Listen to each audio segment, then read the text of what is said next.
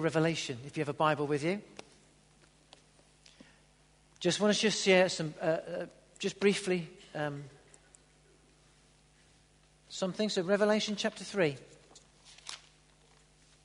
We're just praying that it will on screen. So, okay, so Revelation chapter 3 and verse 15 reads like this. Well, let's go to verse 14. To the angel of the church of Laodicea, write, These are the words of the Amen, the faithful, the true witness, the ruler of God's creation. I know your deeds, that you are neither cold nor hot. I wish you were either one or the other. So, because you are lukewarm, neither hot nor cold, I am about to spit you out of my mouth. Encouraging reading that that might be tonight, but we're going to have a look at that and see what that means in a moment or two. And uh, we'll have a look at that together in a moment. So, thanks, Joy. I have a dream that one day this nation will rise up live out the true meaning of its creed. We hold these truths to be self-evident that all men are created equal. I have a dream that one day on the red hills of Georgia, sons of former slaves and the sons of former slave owners will be able to sit down together at the table of brotherhood. I have a dream. My poor little children will one day live in a nation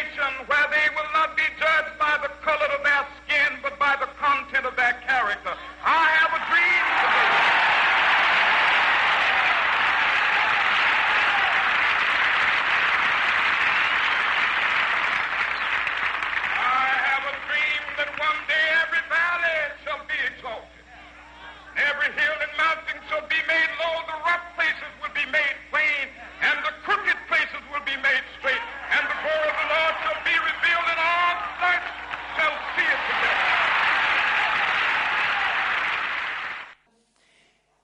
I want to sort of continue a little bit what I was sharing from this morning at Long Eaton School. Some of us that were been in our church at Long Eaton School, I was sharing about eagerly desire the gifts of the Holy Spirit. I'm looking at a series in the mornings on the gifts of the Spirit. And this morning we looked at this idea of eager desire. And I want to pick up that theme a little bit tonight as a theme for the day. You might not have been at Long Eaton School in the morning, don't worry about that, because I'm just picking up the theme of eager desire. My theme really is passion, desire, an eager desire for God. And so the theme would be passion for Jesus. And uh, we'll look at where we're going to go with that over the next few moments. You know, um, if, have you ever made um, a cup of coffee and uh, you've boiled it and then you got sidetracked and you've made it up and you've put it on the side, then the telephone's gone or something's happened and you've gone somewhere and you've done this and done that and a minute or so has gone by or whatever it is and you've come back to your coffee and by the time you've come back to it you take a, a quick swig of it you go oh i don't know about you but to me i, I know some people love cold tea or, a tepid cu- cup of coffee but i don't but it doesn't taste very nice i pour it straight away uh, down the sink and this is exactly what jesus said to a church that, you know that taste of tepid coffee or tepid tea when you've boiled it and you've come back, you think, oh, yuck. And Jesus says exactly the same thing to a group of Christians. He says, You're neither hot nor cold, you're tepid. And it, ugh, yuck. he uses a very strong term, actually. He actually used the term, I'll vomit you out of my mouth. It's very strong language. And it said, it's like he, he spills it away. It's, it's, it's neither hot nor cold. To me, he's speaking there of Christians that are not really very passionate. They've just, I'm all right. How are you doing today? I'm okay. Uh, uh, what are we doing? How are we ready tonight? I'm all right. Uh, we, we just stand. Uh, come on, try and amaze me. It's like, what have you got for me tonight, minister, wherever church you might go to? What, what, what pearl of wisdom? And we're there with our hands in our pockets. Or we're there and we think, okay, worship team, how are you going to lead us tonight? It's that sort of, okay, I'm okay. It's this sort of middle of the road, I'm not really feeling anything. And, and in the kingdom of God, Jesus says that is just not acceptable. It's just not acceptable in the kingdom of God. And um, he says, You're either hot or you're cold, but you're tepid. You're, it's, and he said, it's not, it's not good. Jesus wants to relate to us, he wants a relationship that's alive. Jesus Christ wants a relationship with you and I that's alive. And this is why he says he wants it hot. He wants a relationship that's good, that's alive, that's hot. That's what Christianity is all about. Not about just going to church and it's, it's okay. What was it like this morning? Fine. It's much more than that. It's a relationship with God. That's when Mike was leading, our worship lead, leading us tonight, saying, let's just thank God. Isn't it great? God is a good God. And, and there's an opportunity. And as we begin to thank, did you notice it began to bubble a bit? It began to be that others began to thank. And you begin to feel, oh, this God is really good after all. And then Pat comes and shares a story. And you think, wow, this God is alive. Things begin to bubble a bit. It's, it's this aspect of being alive. And a relationship with God is a relationship that is alive. And Jesus wants it to be alive. This is why he says it's either hot or cold. He wants us to be hot, as it were, alive to him and a relationship with, that is alive. You know, um, a relationship without passion is not alive, it doesn't have a spark, it just goes through the motions. Not that there's passion perhaps all the time, but passion lights the spark, as it were. It brings a sense of life. And this understanding in the book of Revelation, which says you're either hot or cold, this idea of being hot is to be alive, the spark, to have passion, desire, eagerness. And this morning at Long Eaton School, we looked at 1 Corinthians 12. Says, Paul says, eagerly desire the greater gifts. Eager, eagerness. In the Bible, it speaks of zeal, devotion, desire. And in the, in the um, Psalms, it talks there, the, another metaphor is about being thirsty for God. As the deer pants for the water, so my soul thirsts for God. Jesus says when he, he came one day and spoke to people, if anyone is thirsty, let them come to me and drink, and I'll give you living water. He wants desire. When you're thirsty, you've got to quench your thirst. You really go out of your way to get a drink when you're thirsty. It's this idea of desire, passion, zeal. And without it, we go through the motions. It becomes mundane, monotonous.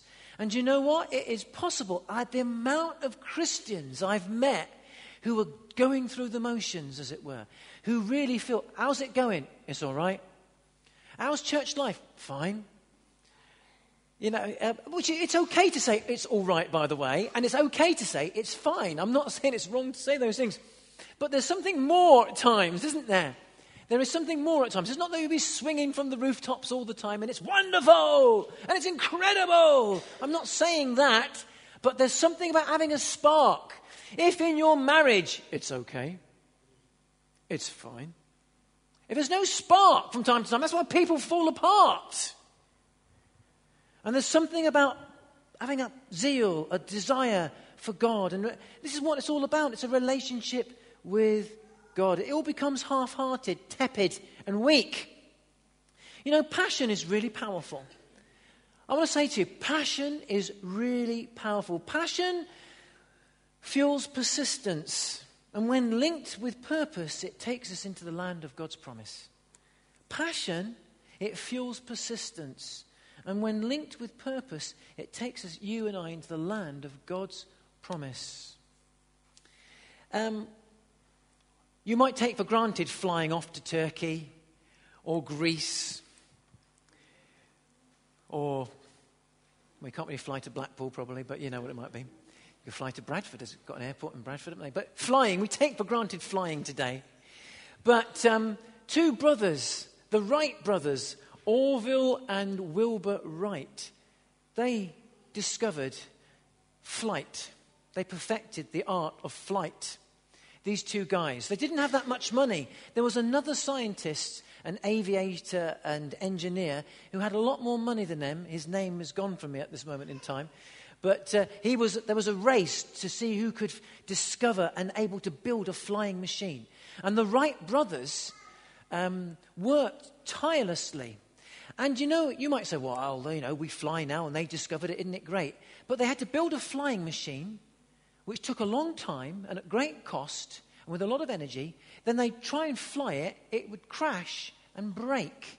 And they put it back together and perfect it and change it a little bit and try and fly it, and it would crash and break. So they put it back together again and change it another little bit, and they try and fly it, and guess what? It would crash and break. So they put it back together, and the months went by. Now you try doing something like that, putting something together that's your pride and joy, and then you go to fly it, and it just falls down in front of you, doesn't even get a yard, doesn't even go a few feet, until one day, after making the final adjustments, after months and months and months of crash land, crash land, and of disappointment, they take off and they fly, was it several hundred yards or whatever it was, and they discover flight. And we've never looked back since then. We've gone and landed on the moon. That's flight for you. It's incredible. And I would say to you this it was passion and persistence together. These two guys were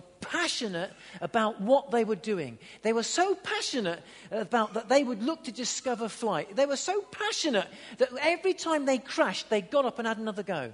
You watch any little infant that will try and walk, fall down, and get back up and try and walk and fall down, but ultimately they reach the couch or the sofa or the table or the chairs or whatever it is. And so you, with you and I, passion is incredibly powerful in life. But I would venture to this more. Passion for the Lord Jesus Christ can transform and change your life forevermore. And mixed with persistence will take you into a place of promise in God. You know, we just looked at the, uh, a little clip of a man called Martin Luther King.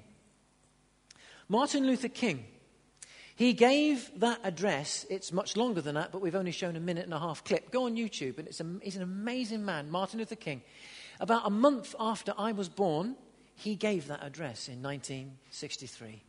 I think it was the 28th of August, 1963, I believe, give or take a few days, that he gave that address.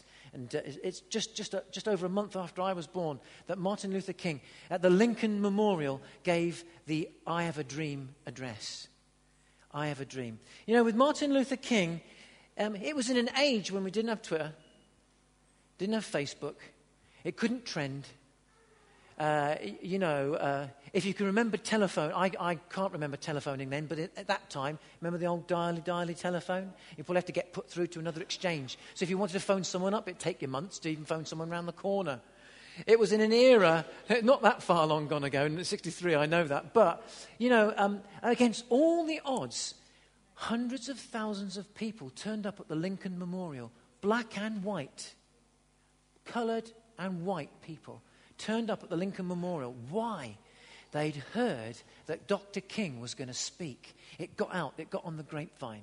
And what drew them was Martin Luther King's passion and belief. He didn't say, I have a plan. I have a great idea. He said, I have a dream. It was a passionate dream of a nation under God. Martin Luther King, a great preacher and speaker, a lover of the Lord Jesus Christ and the lover of God himself, with all his heart, loved God. And he wanted to see a nation that was under God, united, where people were equal under God. You, you hear him preaching. And at Lincoln Memorial, tens of thousands of people applauding him. But he said, I didn't, I have a dream. He had passion. Passion changes. People follow passion. God moves when there's passion. He moves in our hearts when there's passion. There's eager desire, there's zeal. But where there's monotony, where it's the mundane, when we're on autopilot, when we're fiddling with our phone in the middle of a meeting, when it's just become nothingness, Jesus wants us to have a real sense of passion. You know, we live in a world that's so um, We've become so consumed with consumerism and entertainment.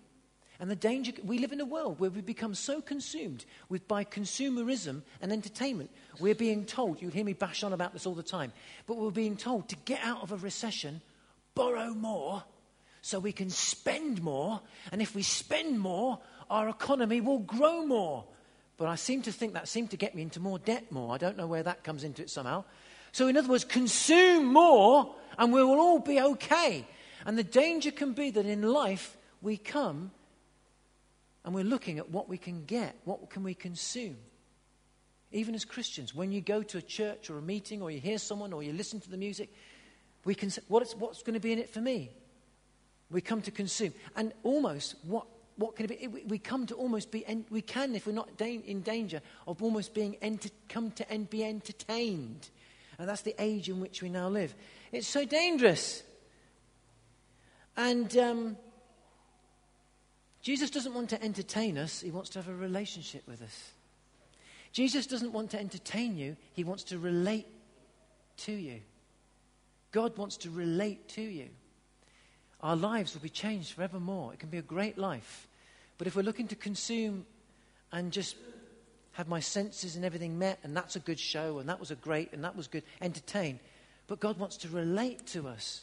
An amazing thing, a man called John F. Kennedy said this Don't ask, what can my country do for me, but rather ask, what can I, what can you do for your country?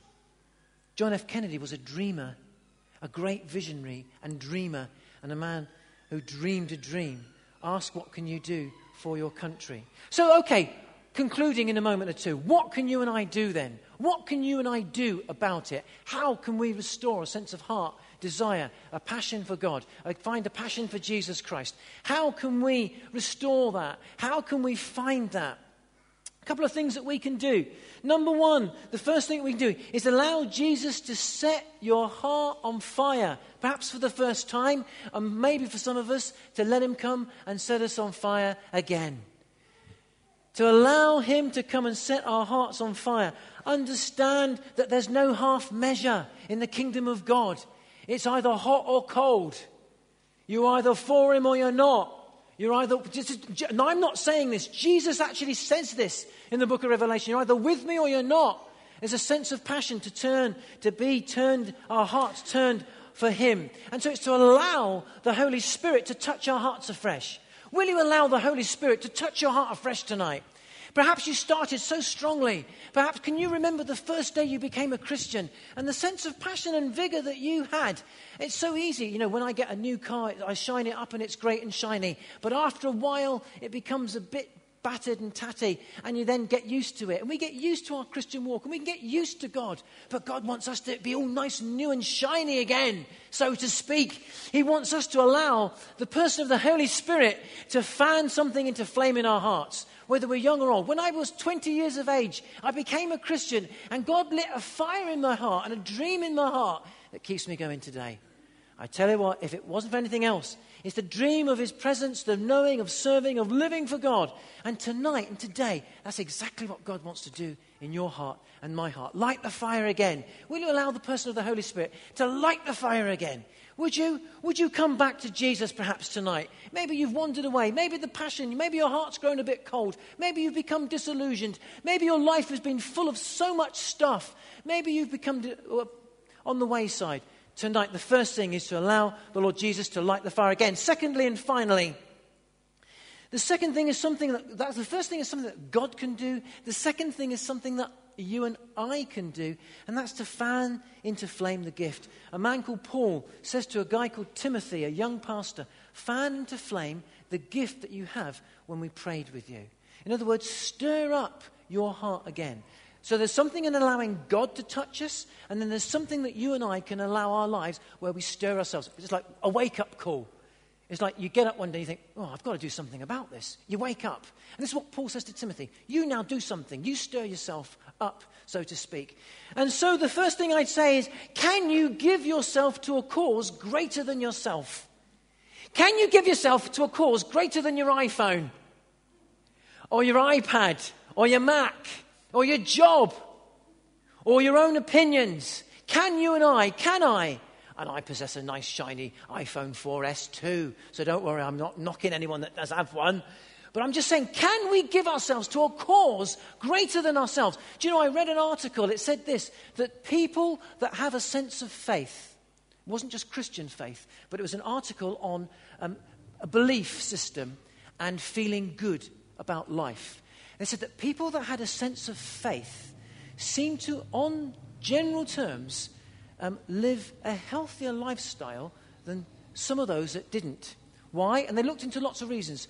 It helped deal with their worry, and worry and anxiety makes you feel sick.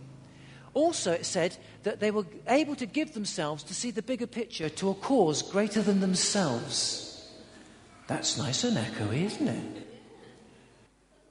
They're able to give themselves to a cause greater than themselves.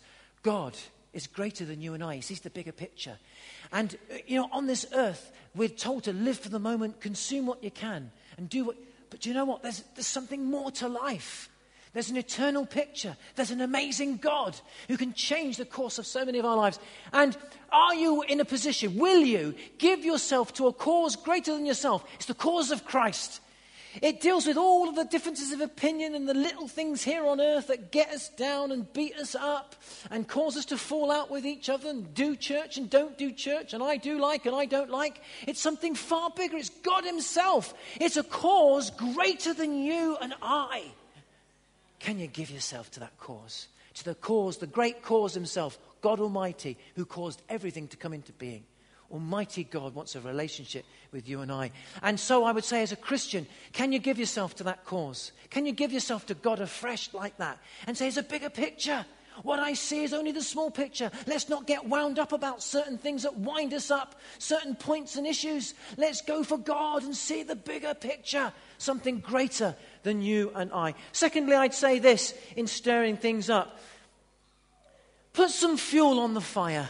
It's time for some of us to put some fuel on the fire of your heart. You know, I heard somebody say this you can't alter your past, but you can put your past on the altar. You can't alter your past, but you can put your past on the altar. In the Old Testament days, days, dies.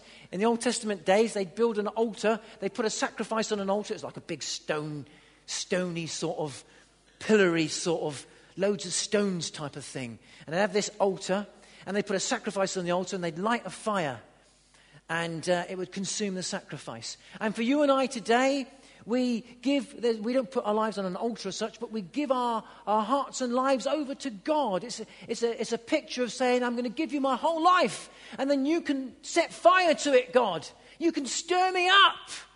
And it's putting our lives on the altar, as it were. Put some fuel on the fire. So, how do you do that? You say, Here's my life, God. Here's my life. We were talking about this this morning at Long Eaton School about giving our lives afresh to God so we can experience all that He's got for us. Here's my life. You know, when you became a Christian, that's what you had to do. You had to say to God, I'm going to give you my life. But you know what? Jesus says, pick up your cross daily and follow me. And it's giving our lives on that altar is every day. Here's my life, God. Put some fuel on the fire. Put some fuel on. Finally, the third and final thing in fanning it into flame Get yourself into the fire where others are. Don't let yourself get isolated. You take a coal out of the fire, you know the old picture? You take a coal out of the fire.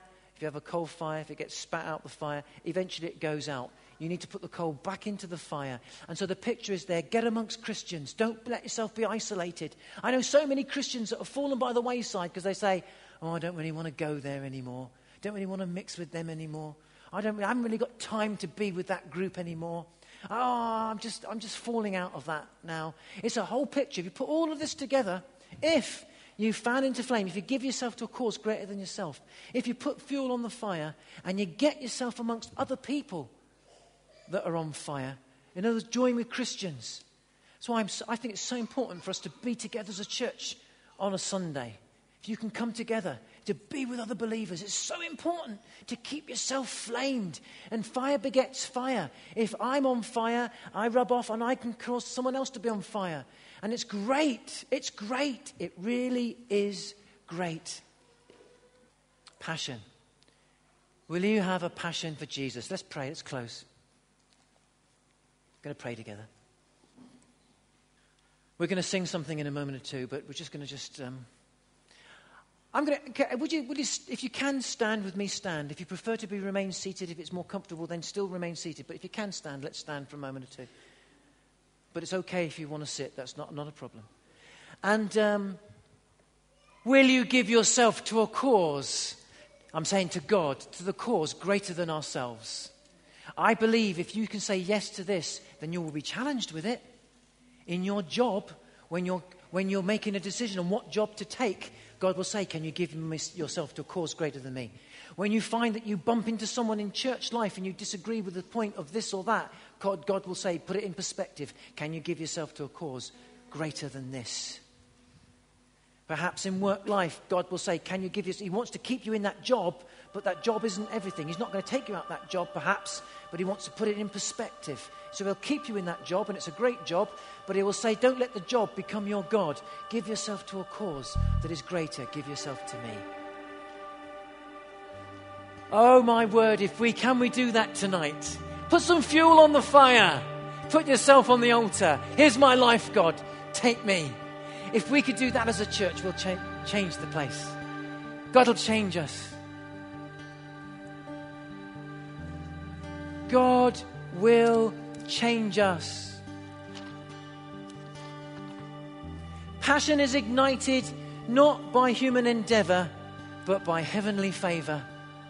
Passion is ignited not by human endeavor, but heavenly favor. And what we have to do is place ourselves in the favor of God. And I feel that some of us tonight are walking in a way that's out of step with the favor of God. God is a favorable God. He's a good God. He's an incredible God. He just wants you to line your life up with His favor. Get under His favor right now. We've had so much rain just lately. And the picture that came to me is walking with a big umbrella, and you've got some friends under one of those big golfing umbrellas with you. But one of your friends, and you're sheltering under the golfing umbrella, and it's a big deluge, but one of your friends is walking just outside of the, the, the reach of the umbrella. They want to walk, hurry up. They want to get ahead. They want to move on. So they walk outside of the reach of the umbrella and they get soaked. And there's something about staying under the umbrella. There's something about getting under God's favor. And you can run ahead in your life. You can step outside of God's desire for your life. But if you get under the umbrella of His love, His favor, I tell you, that's passion. Line up your life with God. Can we do that tonight? Let's pray. Father God, see our hearts, see the lives of people that are gathered here. Such a great group of people here tonight, Lord. I thank you for them. Thank you for everyone. Every single person's here because they're called by you. And Lord God, will you see our hearts? We're saying, Lord God, we're giving our lives to you afresh tonight. This is my life, God. Take it. I'm going to give myself to you afresh. Maybe some people tonight, for the very first time, are going to say, God, I'm going to give my life to you. Some of us, we're walking ahead, we've fallen behind, we've lost our way, and we've been out of your favor. We've stood outside the umbrella, as it were. Now, tonight, as I stand in your presence, I want to put myself back under your will. I want to follow your ways. Help me, O oh God, by the Holy Spirit, so that I can stay under your favor. Oh God, as a church, we want to be within the banner of your favor. I don't want to do anything that's ahead, behind, or to the left nor the right, but I want to line up my life and we want to line up our lives as a church under the favor of God. Because His banner over me is love. And it's that love banner that I want to get under tonight, Father. So would you take my life afresh in Jesus' name? We're just going to sing together. Faith can move the mountains. Let the mountains move. Come with expectation, waiting here for you.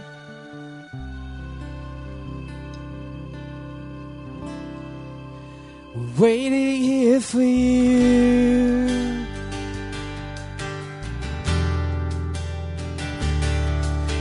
Lord of all creation. Still, you know my heart.